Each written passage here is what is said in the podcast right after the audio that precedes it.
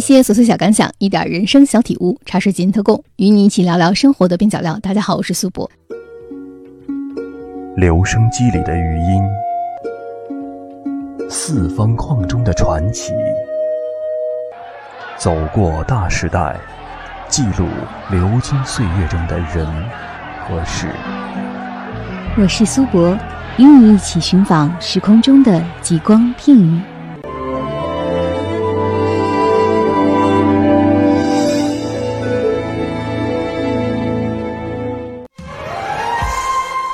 身为媒体人，大概听到最多的词汇是新媒体。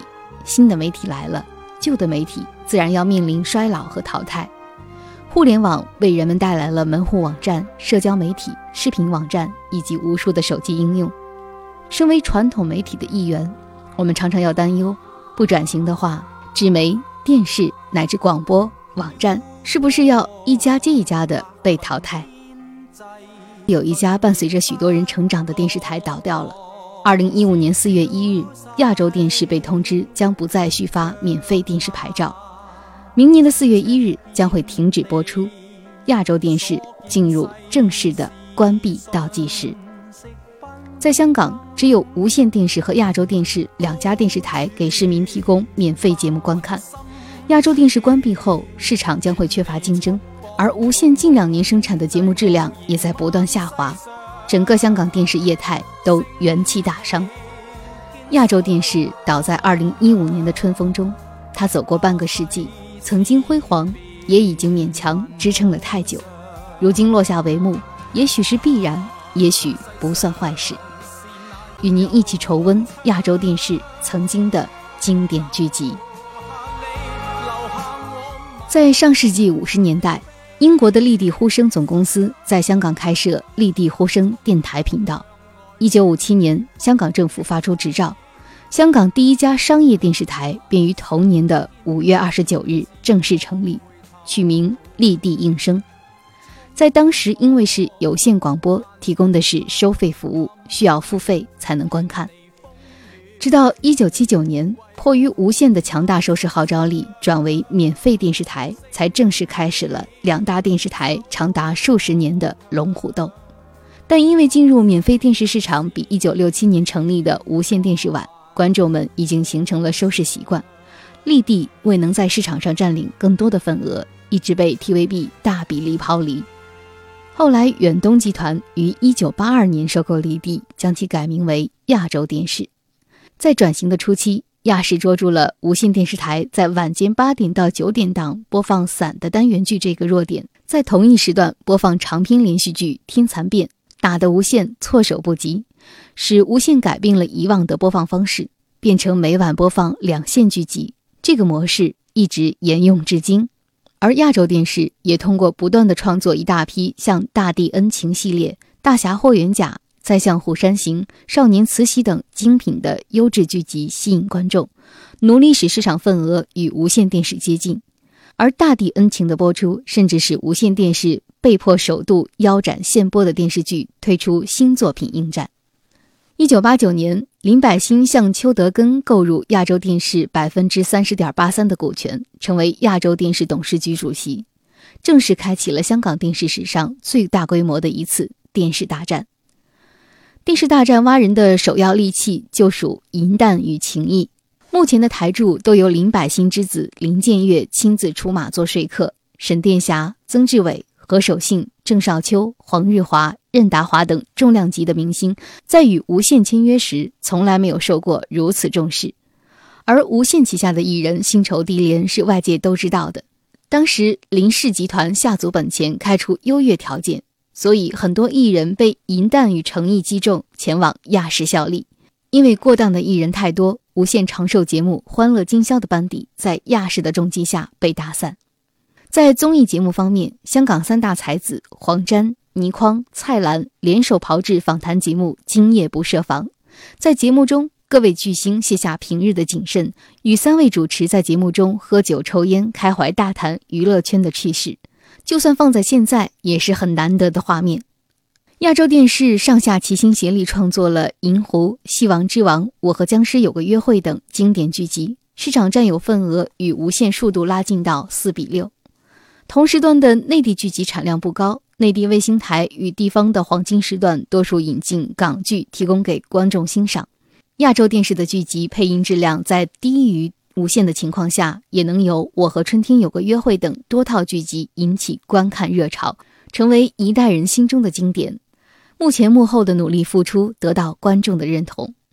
在林百欣主管亚视期间，除了向外界邀请大批人才之外，自身也通过优秀的电视节目制造出贴有亚视标签的明星。最重要的生产基地就是亚洲小姐选美大赛。早期的亚洲小姐选举出来的都是香艳型，像励志、叶玉卿、翁虹等。之后的吴永威、万绮雯、杨恭如、陈伟等，在演艺事业上也取得不小的成就，人气一点儿也不输于无线艺人。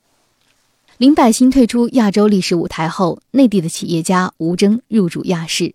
新官上任，推出了一系列的新政策，其中包括大量买入外购剧、缩小开支、减少自制剧、剧集外派给制作公司生产等。一九九九年，《还珠格格》风潮席卷亚洲，香港也没有幸免。亚洲电视购入《还珠格格》首播只有十二点的收视率，随着口碑的积累，收视基本处于隔几天就三个点的增长。因为增速过快，无线只能手忙脚乱，临时调整剧集迎战。使得两台市场占比一度持平，亚洲电视偶尔在收视上还反超无线，打赢了漂亮的一仗。亚视的高层在《还珠格格》中尝到甜头，同期播出的外购剧《雍正王朝》也收视暴捷，更加坚定了买入外购剧的政策。而之后的外购剧《少年英雄方世玉》也都取得了不错的成绩。剧集外判政策在《纵横四海》播出期间也得到了非常优越的成绩。这部由亚视外包给王晶制作的剧集，最终没有令亚视的高层失望，成为全程热话，收视稳步上扬。之后，王晶还为亚洲电视合作拍摄了《影视大亨》《纵横天下》《美丽人生》系列、《情陷夜中环》系列等剧。在经过了新世纪最后的高潮之后，亚洲电视的外包剧与外购剧都没有再次引起收视热潮，同时因为过度的依赖外购剧。自制剧集的质量也大幅下降，从此亚洲电视的整体状态开始不断下滑。在亚洲电视经营状态每况愈下的时候，王峥于二零一零年三月透过亲戚黄炳军购入亚洲电视百分之五十二点四二的股份。王峥上台之后，停止聚集生产，推出一员再培训和减薪政策，变相逼迫员工离巢，使原本就一蹶不振的亚洲电视雪上加霜。全台上下惊慌度日，在王峥主管亚视期间，作为一个电视行业的新人，却对诸多部门给予了过多不必要的意见，使亚洲电视出现多次播出事故。目前，亚洲电视已经到了难以维持日常运作的境地。在亚洲电视不获续牌之后，王峥曾发表声明，表示亚视将继续抗争。但亚洲电视在今天的颓势下，已经无力挽回。也许这次。真的到了我们与他说再见的时候。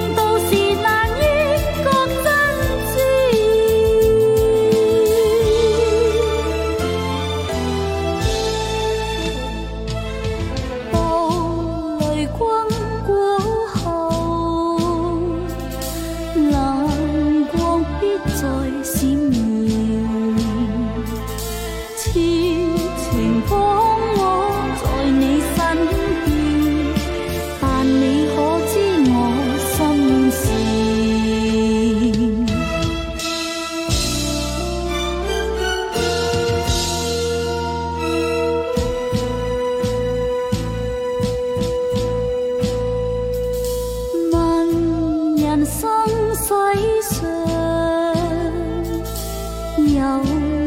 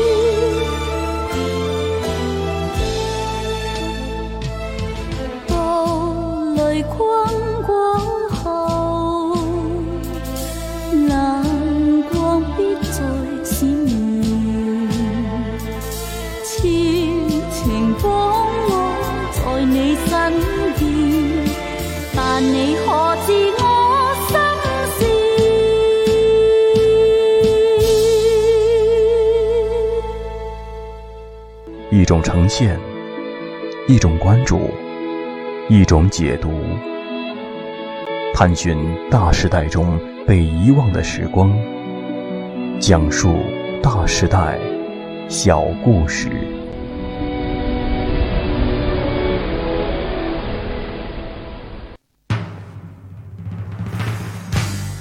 接下来，让我们一起来盘点亚洲电视曾经的几部经典剧集。《大地恩情》系列，主演佘安安、岳华、潘志文、包启静、米雪、刘松仁。《大地恩情》于一九八零年首播，分为《家在珠江》《古都惊雷》《青山梦》三部，共有七十集，讲述了一个平凡农家的悲欢离合。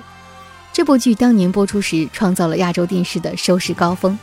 无线电视被迫首次做出腰斩当年对阵的郑少秋、郑裕玲主演的剧集《轮流传》的决定。《轮流传》原本拍摄计划为八十集，但播到十五集时被无限腰斩。《大侠霍元甲》主演黄元申、米雪、梁小龙、魏秋业、董彪、李汉池。《大侠霍元甲》于一九八一年首播，这部电视剧也是电视界第一部以霍元甲为主角的作品。日后出现多个相关题材与重拍的故事版本。此外，这部电视剧也是香港历史上第一部被内地引进的电视剧集。一九八三年首次在广东电视台播出，之后在全国各地的电视台轮番播放，引起一阵收视狂潮，盛况空前，成为一代电视观众的集体回忆。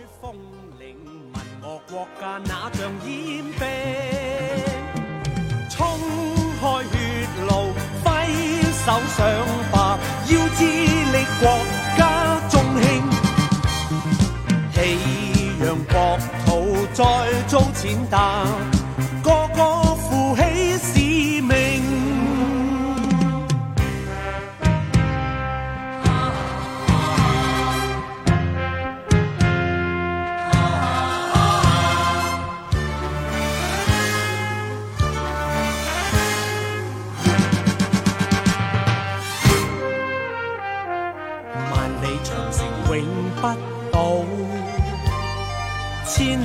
河水滔滔，江山秀丽叠彩峰岭，问我国家哪像烟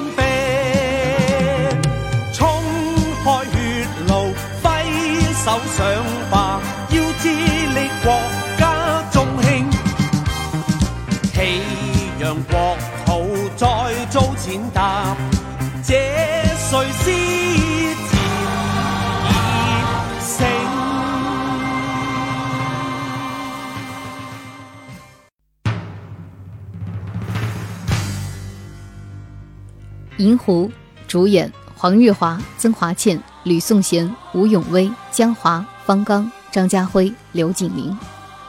银狐是亚洲电视一九九三年的台庆剧，由无线电视台过档的黄日华与曾华倩主演，被评为亚洲电视的大时代，是不少人心目中的亚洲电视最佳剧集。这部电视剧讲述了上海商业巨子段少祥被奸人陷害，变成一无所有之后走上复仇道路的故事。整部剧的基调比较灰暗，好人最终没有得到好报，但剧情紧凑，张力十足，是部不容错过的好剧。《戏王之王》主演吕颂贤、江华、吴永威、刘景玲、方刚。《西王之王》是无线的金牌监制七七亿在过档亚洲电视期间拍摄的知名度最高的剧集，也是这位港剧航母《创世纪》的掌舵人在亚洲电视拍摄的唯一一部商战剧。这部剧作为1994年的亚洲电视台庆剧，请进全台精英，讲述了60年代至80年代电影圈醉生梦死、明争暗斗的面貌。在许多剧迷心中，这部电视剧绝对够得上亚洲经典剧集的前十位。《肥猫正传》主演郑则仕、江美仪、包启静。《肥猫正传》讲述了一个本是智力正常、天真可爱的婴儿，不幸染上了疾病。加上父母照顾不足，导致中度弱智，父亲竟感到难以面对，一走了之。伟大的母亲却坚决不放弃，带着肥猫前往常州定居，将它抚养成人。虽然肥猫是重度弱智人士，但他对人生充满希望，对人更是真诚善良。《肥猫正传》是主角郑则仕的代表作，而许多观众更是将肥猫与郑则仕之间画上等号。我和僵尸有个约会系列，主演万绮雯、尹天照、杨恭如、陈启泰、张文慈、吴廷烨。亚视的经典剧集《僵尸道长》曾经准备筹拍第三部，却遇上主演林正英重病，编剧陈十三决定将剧本推倒重来，设计了一位类似日本美少女的驱魔师，于是才有了僵尸系列。因为题材新颖，引起过一阵僵尸热。剧中马小玲的超短裙、大长腿和降魔的口号魅力超群。这部系列的第二集最高收视达到了二十多点，是亚洲电视多年难见的收视率。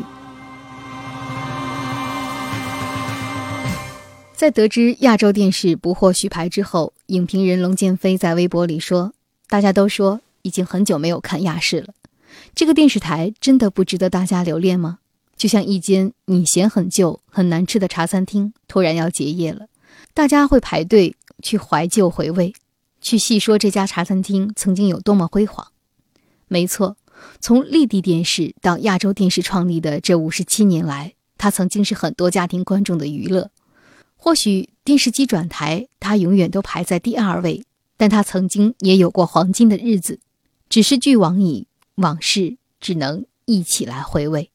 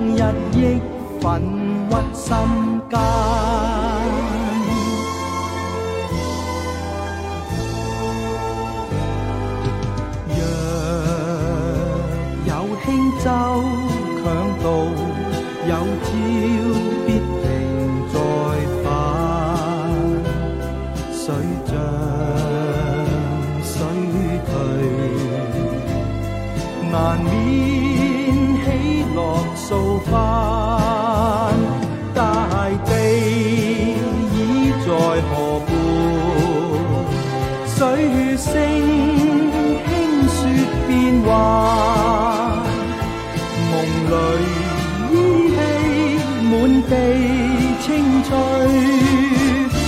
但我奔上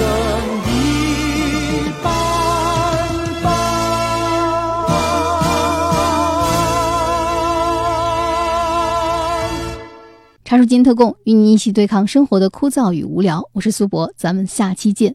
您的每一次点击和评论都会给我制作节目带来莫大的动力啊！大家可以通过喜马拉雅、苹果播客或者小宇宙上搜索“茶水间特供”或者搜索“苏博”，苏轼苏州的苏，博是铂金的博，找到我。期待您的留言，再会。